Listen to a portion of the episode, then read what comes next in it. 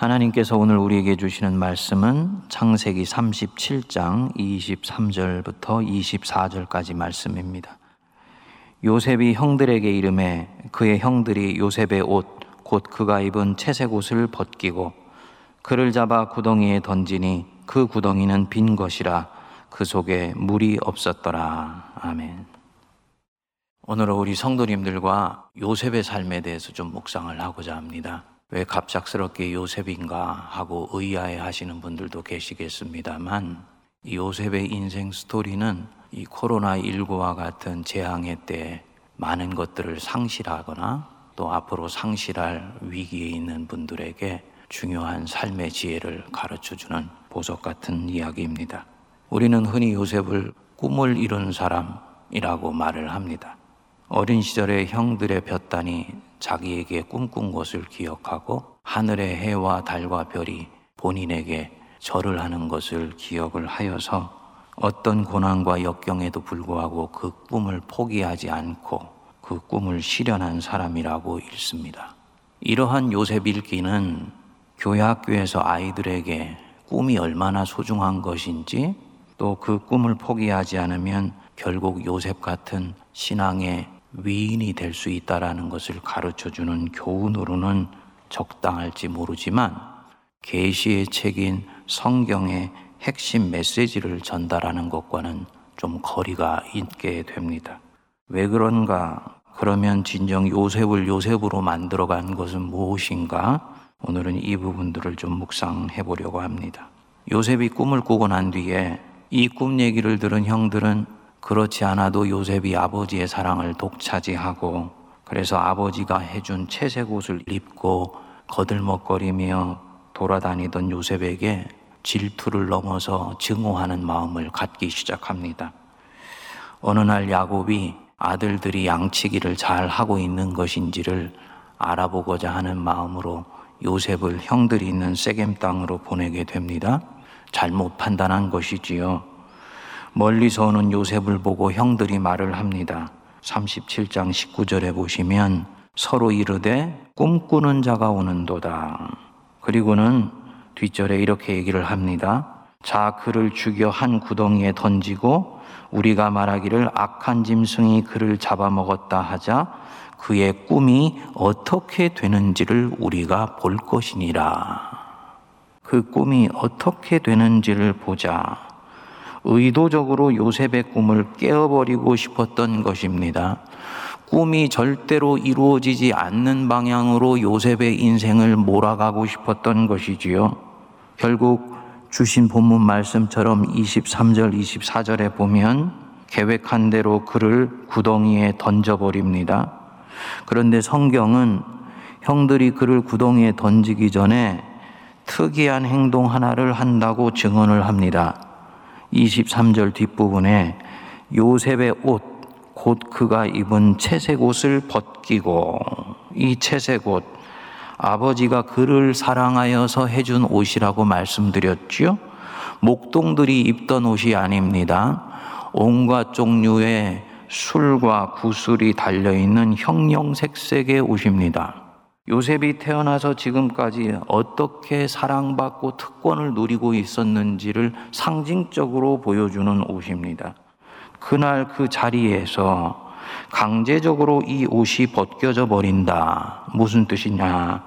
그가 가진 모든 소중한 것들은 이제 박탈당하게 된다는 것을 뜻하는 것이지요. 그리고 두 번 다시 그 채색 옷을 입을 기회는 오지 않는 인생으로 내어 던져져 버리게 됩니다. 그것이 바로 요셉이 던져졌던 인생 구덩이에요. 형들에 의해 은 20에 팔려 하루아침에 노예 신세가 되고 애굽으로 끌려가게 됩니다. 노예 시장에서 하체만 가려진 채 온몸이 발겨벗겨져 매매하기 위해 서 있는 요셉의 모습을 한번 상상해 보십시오.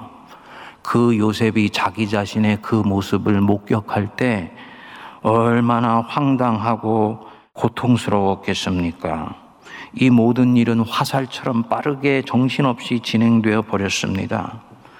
하루아침에 행복도 박탈당하고 아버지의 사랑도 빼앗기고 자유인으로서의 기쁨도 없어지고 당연히 꿈도 상실되고 비전도 사라져 버립니다. 노예가 되어 버렸는데 형들이 내게 꿈꾸는 그 꿈이 무슨 나의 삶을 추동하는 능력이 될 수가 있겠습니까? 더욱더 안타까운 것은 형들에게 그렇게 배반을 당하면서 인간에 대한 애정도 사라져 버리는 바로 그 자리까지 가게 된 거죠. 이것이 보디발의 집에 끌려 들어가는 요셉의 추락한 인생입니다. 자발적으로 무엇인가를 포기할 때 우리는 그것을 일컬어서 상실이라고 말하지 않습니다. 내 뜻대로 인생이 전개되지 않고 내가 그렸던 방향으로 삶이 진행되지 않으며 오히려 역행할 때 또 내가 너무나 사랑하여서 간직하고 싶고 영원히 함께 있고 싶었는데 그것을 내 밖의 힘에 의해서 강제로 빼앗기게 되었을 때 우리는 이것을 상실이라고 말을 합니다. 이런 면에서 보디발의 집에서 시작되는 새로운 인생은 전형적인 상실의 삶입니다. 이 상실은 항상 고통을 수반합니다. 처음에는 받아들일 수가 없어서 부정하게 되고 그 뒤에는 저항하게 됩니다. 그 다음에는 다시 되돌릴 수 없다는 것을 알게 되면서 낙심이 찾아오고 심지어는 우울증이 일어나기까지 됩니다. 생에 대한 의욕을 완전히 꺾어버리는 것입니다. 사랑하는 사람을 잃어버리게 되었을 때 누가 옆에서 무슨 말을 해도 위로가 잘 되지 않습니다. 그냥 같이 아파해 주는 도리밖에 없습니다.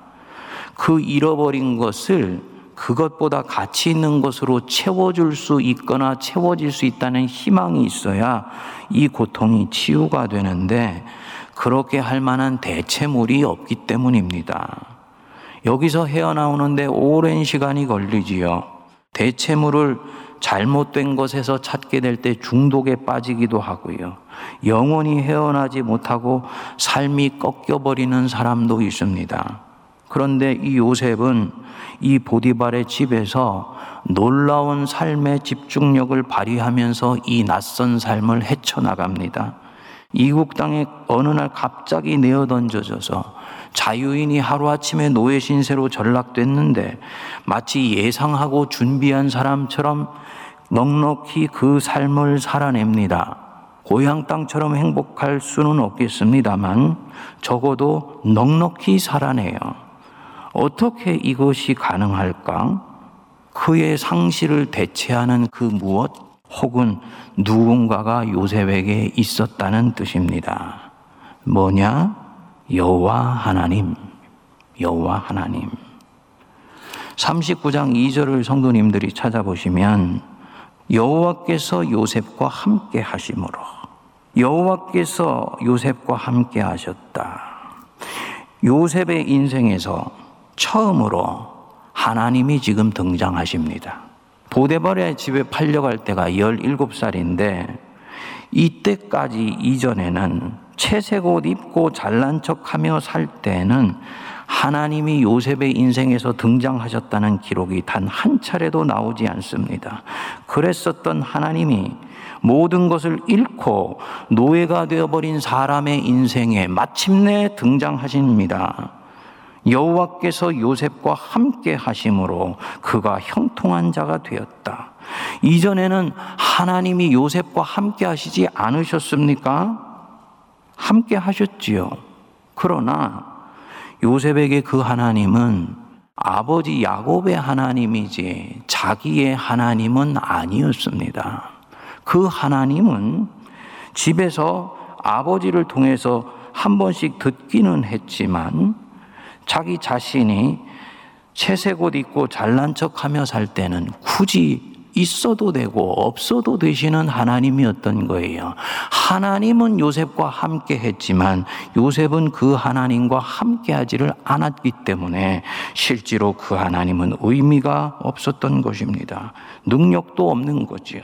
그런데 모든 것을 상실하고 나서 그 빈자리에 하나님이 찾아오시니 이제는 그 하나님이 보여지기 시작한 것입니다. 요셉은 그 하나님을 진정성 있게 온몸으로 받아들이게 됩니다. 상실의 고통이 역설적으로 하나님의 자리를 요셉에게 만들어줬던 것입니다. 그래서 그분과 만나고 대화하고 사귀며 이제 그분의 음성을 들으며 반응하는 삶을 시작합니다. 하나님께 집중하기 시작한 거예요. 이것이 함께 하심으로의 본래 뜻입니다. 그랬더니 요셉의 존재에 이상한 변화가 일어나게 됩니다. 삶이 상실감으로 완전히 푸석푸석해졌던 사람이 생기가 돌기 시작하고 인생이 살아보고 싶은 현장으로 변화가게 됩니다. 당연히 이 보디발의 집 섬기고 돌보는데 애착이 들기 시작하는 것이지요. 아버지의 집만큼은 아니지만 처음에는 살 수 있을 것 같고 나중에는 아버지의 집에 있을 때와는 전혀 다른 종류의 행복을 이 요셉이 누리기 시작합니다. 왜냐? 하나님을 나의 하나님으로 만났기 때문에. 아버지 집에서는 육의 아버지 사랑을 받고 살았지만 바로 여기에서는 내 영과 육과 혼을 온전히 적시시고 가득 채우시는 살아계신 여호와 하나님의 사랑을 먹고 사는 거예요.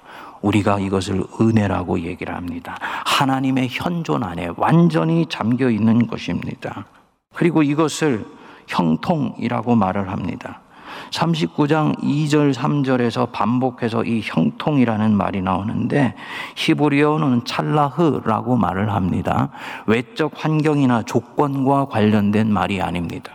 환경과 상관없이 조건을 뛰어넘어 하나님의 임재하심에 영과 혼이 만족되어서 그것에 반응하여 살아가는 모든 삶에서 오는 기쁨 그것을 형통이라고 말을 합니다. 하나님이 바로 지금 여기에서 나를 사랑하신다. 나를 인도하신다. 이것을 믿고 반응하며 살 때 나오는 모든 기쁨을 형통이라고 말을 합니다. 이 형통, 이 찰라흐, 요셉이 무언가를 상실하지 않았다면 가질 수 없는 것입니다. 성도님들 꼭 기억하시기 바랍니다. 모든 것을 잃어도 그 잃은 것 때문에 하나님을 되찾을 수 있다면 그 사람은 거기에서 다시 시작하게 됩니다. 그리고 이전보다도 더 형통하게 되어집니다. 이것이 복음이에요. 그렇게 보디발의 집에서 10년을 지냈습니다. 노예지만 이미 그 집에서 막강한 영향력을 가지고 있는 집사의 우두머리가 되었지요. 그런데 보디발의 아내의 유혹을 뿌리친 것 때문에 억울하게 누명을 쓰고 또다시 하루아침에 감옥에 갇히는 신세가 됐습니다. 지금처럼 재판을 받는 것이 아닙니다. 누명을 호소할 수도 없어요. 노예가 주인의 사모님을 성추행했다는 명목으로 감옥에 왔는데 그 감옥에서 나갈 길이 있는 것이 아니지요. 영원히 그 속에 있어야 되는 것입니다. 요셉은 이로 인해서 또다시 모든 것을 상실해 버립니다. 마치 어느 날 갑자기 악당들에게 떠밀려서 낭떠러지로 추락했는데 온몸이 피투성이가 되어서 암벽을 타고 올라왔다가 다시 추락한 것과 같습니다. 그런데 성경은 이 요셉이 이 감옥에서도 보디발의 집에 있을 때와 동일한 마음으로 산 것처럼 말씀을 합니다. 창세기 39장 20절을 보시면 요셉이 옥에 갇혔으나 21절 여호와께서 요셉과 함께 하시고 그에게 인자를 더하사 그리고는 23절에 요셉의 이 감옥 생활을 이렇게 정리를 합니다. 이는 여호와께서 요셉과 함께 하심이라 여호와께서 그를 범사에 형통하게 하셨더라. 이 두 번째 상실 표면적으로는 그저 낭떠러지에 다시 떨어진 것 같은 정도입니다. 그런데 묵상해 보면 이 요셉은 이전보다 더 엄청난 것들을 상실했습니다. 뭐냐? 하나님에 대한 신뢰가 깨진 것입니다.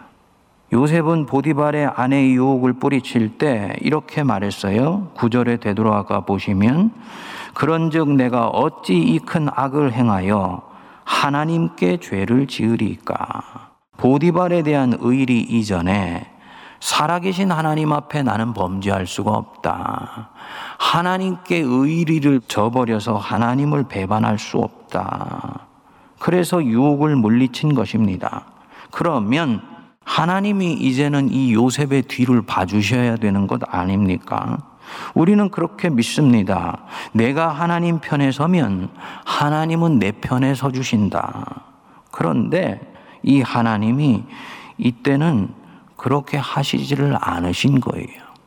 억울하게 감옥으로 가는 그 요셉의 뒷꼭지를 물끄러미 바라보시는 것처럼 보였습니다. 요셉이 인간적으로는 얼마나 낙심할 수 있는 상황인지 모릅니다. 모든 것을 잃었지만 하나님을 만나게 되어서 형통했는데 그 하나님에 대한 신뢰가 뿌리채 흔들릴 수 있는 순간에 떨어지게 된 것입니다. 목회자건 성도님들이건 많은 사람들이 여기서 뒤로 나가 떨어지게 됩니다. 뭐야, 믿어도 별로 상관이 없네. 교회 다녀도 소용이 없어. 주님 붙들어서 순종했는데 어김없이 당할 고난은 다 당해버리네. 그리고는 어떤 사람들은 시험에 들기도 하고 믿음이 싸늘해지기도 하고 심지어는 주님을 떠나기도 합니다. 안타까운 일이지요. 그런데 요셉은 그 길로 가지를 않습니다. 왜냐? 하나님은 자기 도식에 맞춰 움직이시는 하나님이 아니라는 것을 알기 때문입니다. 그분은 자유하신 분이니까 더 깊은 뜻이 있을 때는 내 전망, 내 기대와 달리 움직이실 수 있는 분이니까 요셉은 그걸 아는 것입니다. 하나님의 자유하심 철저히 인정합니다. 맞지요? 그분이 내 생각의 범위 안에서 움직이시는 분이라면 하나님이 아니시죠. 우리 성도님들이 신앙생활 하다 보면 하나님은 항상 내 생각과 달리 움직이시는 분이시라는 것을 인정하지 않을 수가 없지 않습니까? 이사야서 55장 8절 9절은 이렇게 말씀합니다. 여호와의 말씀에 내 생각은 너희 생각과 다르며 내 길은 너희 길과 달라서 하늘이 땅보다 높은 같이 내 길은 너희 길보다 높으며 내 생각은 너희 생각보다 높으니라. 17살에 끌려와서 10년이 지났으니까 27살의 청년인데 어떻게 이렇게 신앙이 깊은지를 모릅니다. 그 감옥에 찾아오신 하나님을 견고하게 붙들었습니다. 그분이 뭔가 지금 내가 알지 못하는 새로운 계획을 행하시고 계신 것이다. 그것이 확실치 않을 때는 그렇게 하실 분이라는 것을 알고 막연하게 다가오는 하나님께 여전히 신실하고 신뢰를 던집니다. 성도님들, 성도가 하나님께 실망할 때가 몇 차례 신앙의 고비에서 찾아오지요. 하나님이 내가 원하는 대로 움직여 주시지 않는 것입니다. 내 기도에 응답하시지도 않고 비전을 앗아가 버리신 것도 같고 분명히 나보고 동으로 가시라고 하고 동으로 갔더니 그 동에서는 아무 일도 일어나지 않는 것처럼 보입니다. 열심히 믿는데도 좋지 않은 일이 반복해서 일어나게 되는 거예요. 하나님을 향한 신뢰가 금이 가게 되지요. 상실감이 찾아오지요. 그러나 이때 반드시 기억하십시오. 내가 지금 상실해 가고 있는 것은 하나님 자신이 아니라 내가 여태까지 만들어 놨던 하나님의 상, 옛 이미지이다. 무슨 뜻이냐? 하나님은 우리 인생의 국면에서 새롭게 새롭게 우리에게 다가오세요. 동일하신 하나님이지만 하나님은 우리가 알지 못하는 수없이 많은 얼굴을 가진 분이다라는 것을 알고 있어야 됩니다. 이전에 있는 이미지를 가지고 그분을 만나려고 하면 새로운 얼굴로 나에게 다가오시는 하나님을 절대로 만날 수가 없고 경험할 수가 없습니다. 영적으로 침체에 빠지게 돼요. 마치 예수님의 제자들이 부활 전에 예수님을 부활 이후에 만났는데 같은 예수님을 전혀 알아볼 수 없었던 이유가 바로 이 부분입니다. 그들은 부활 전에 예수님의 상에 갇혀 있었던 것입니다.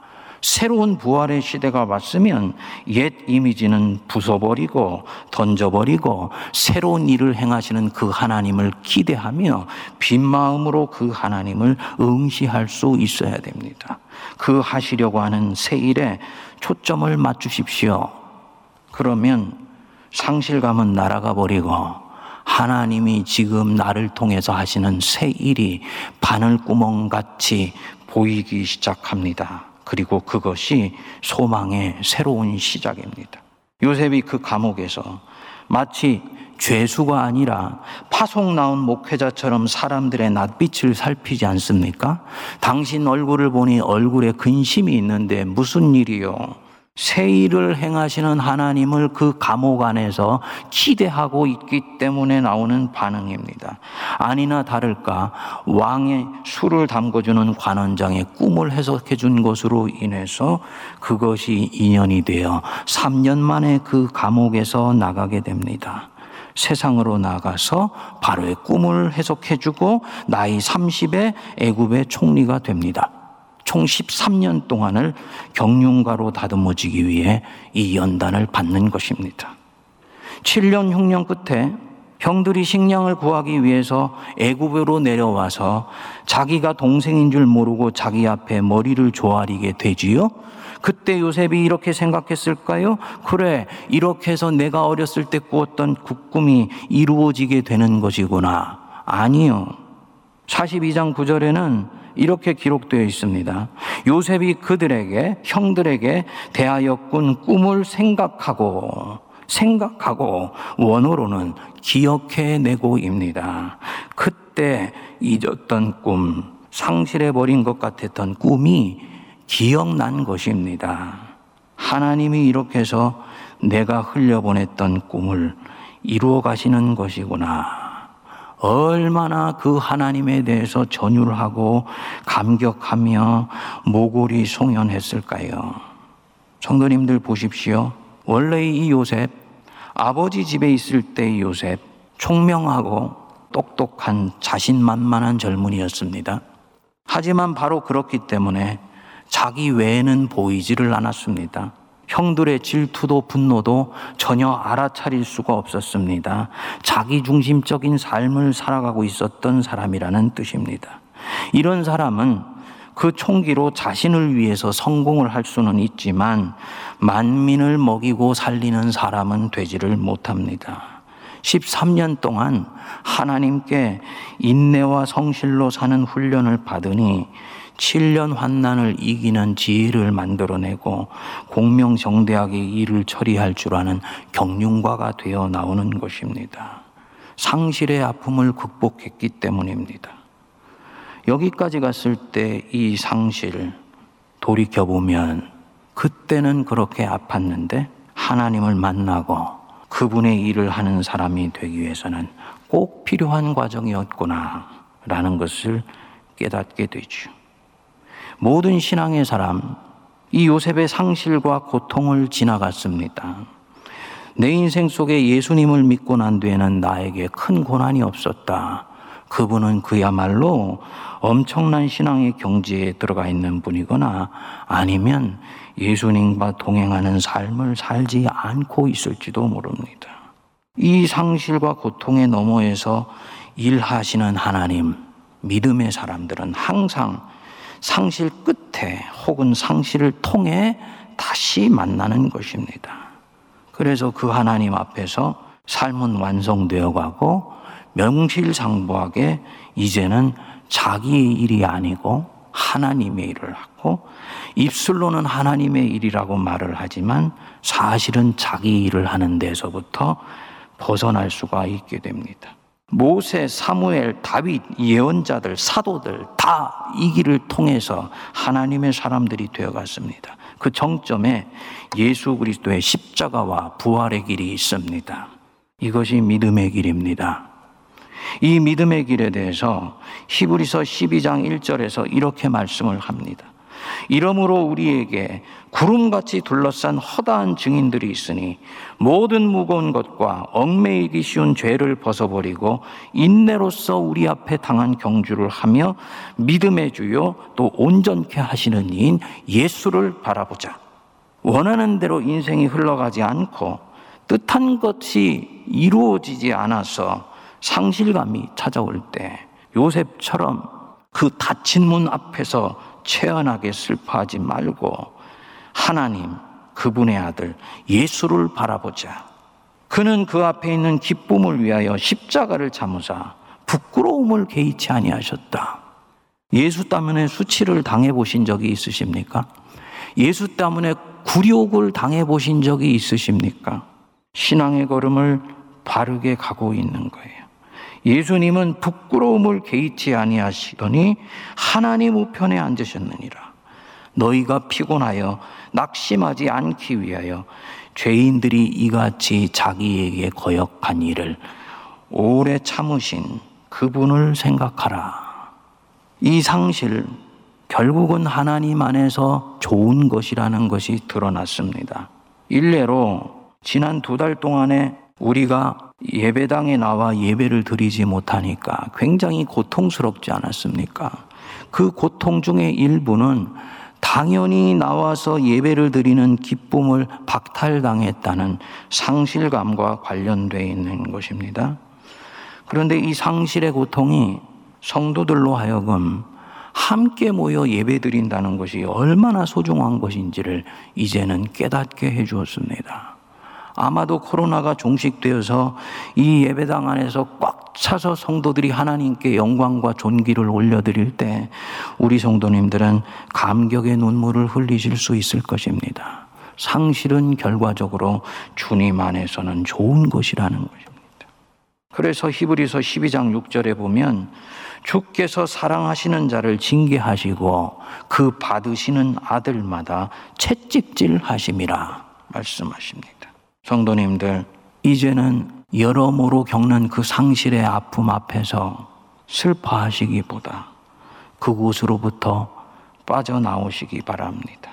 이 코로나19로 뭔가를 상실할까 두려워하고 염려하지 마십시오.